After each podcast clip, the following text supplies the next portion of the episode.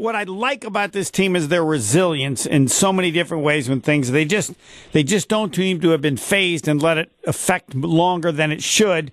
So uh, I assume that they'll find a way offensively in the playoffs as well. I can see a couple of games, but I just don't think they're going to let it dominate or destroy them. And you can have just a couple games, and you hope the other team doesn't have a great pitcher.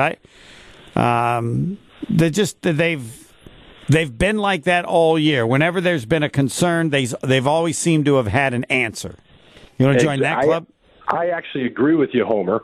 Uh, you know, I was there Sunday. They're not doing anything. Hey, the last two innings, they make a game of it. They're in contention. They co- they come back. They make a game of it. Uh, Monday night, they make a game of it.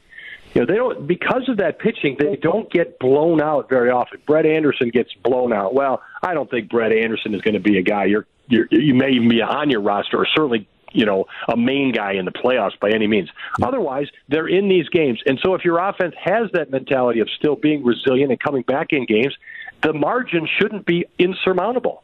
That's one thing I think they have going for them. The, these pitchers, how often have Woodruff or Peralta or uh, Burnes or even Houser or Lauer lately really gotten torched. As long as those guys aren't getting torched, you should be in the game. If they have a little bit of an off inning, you go to the bullpen.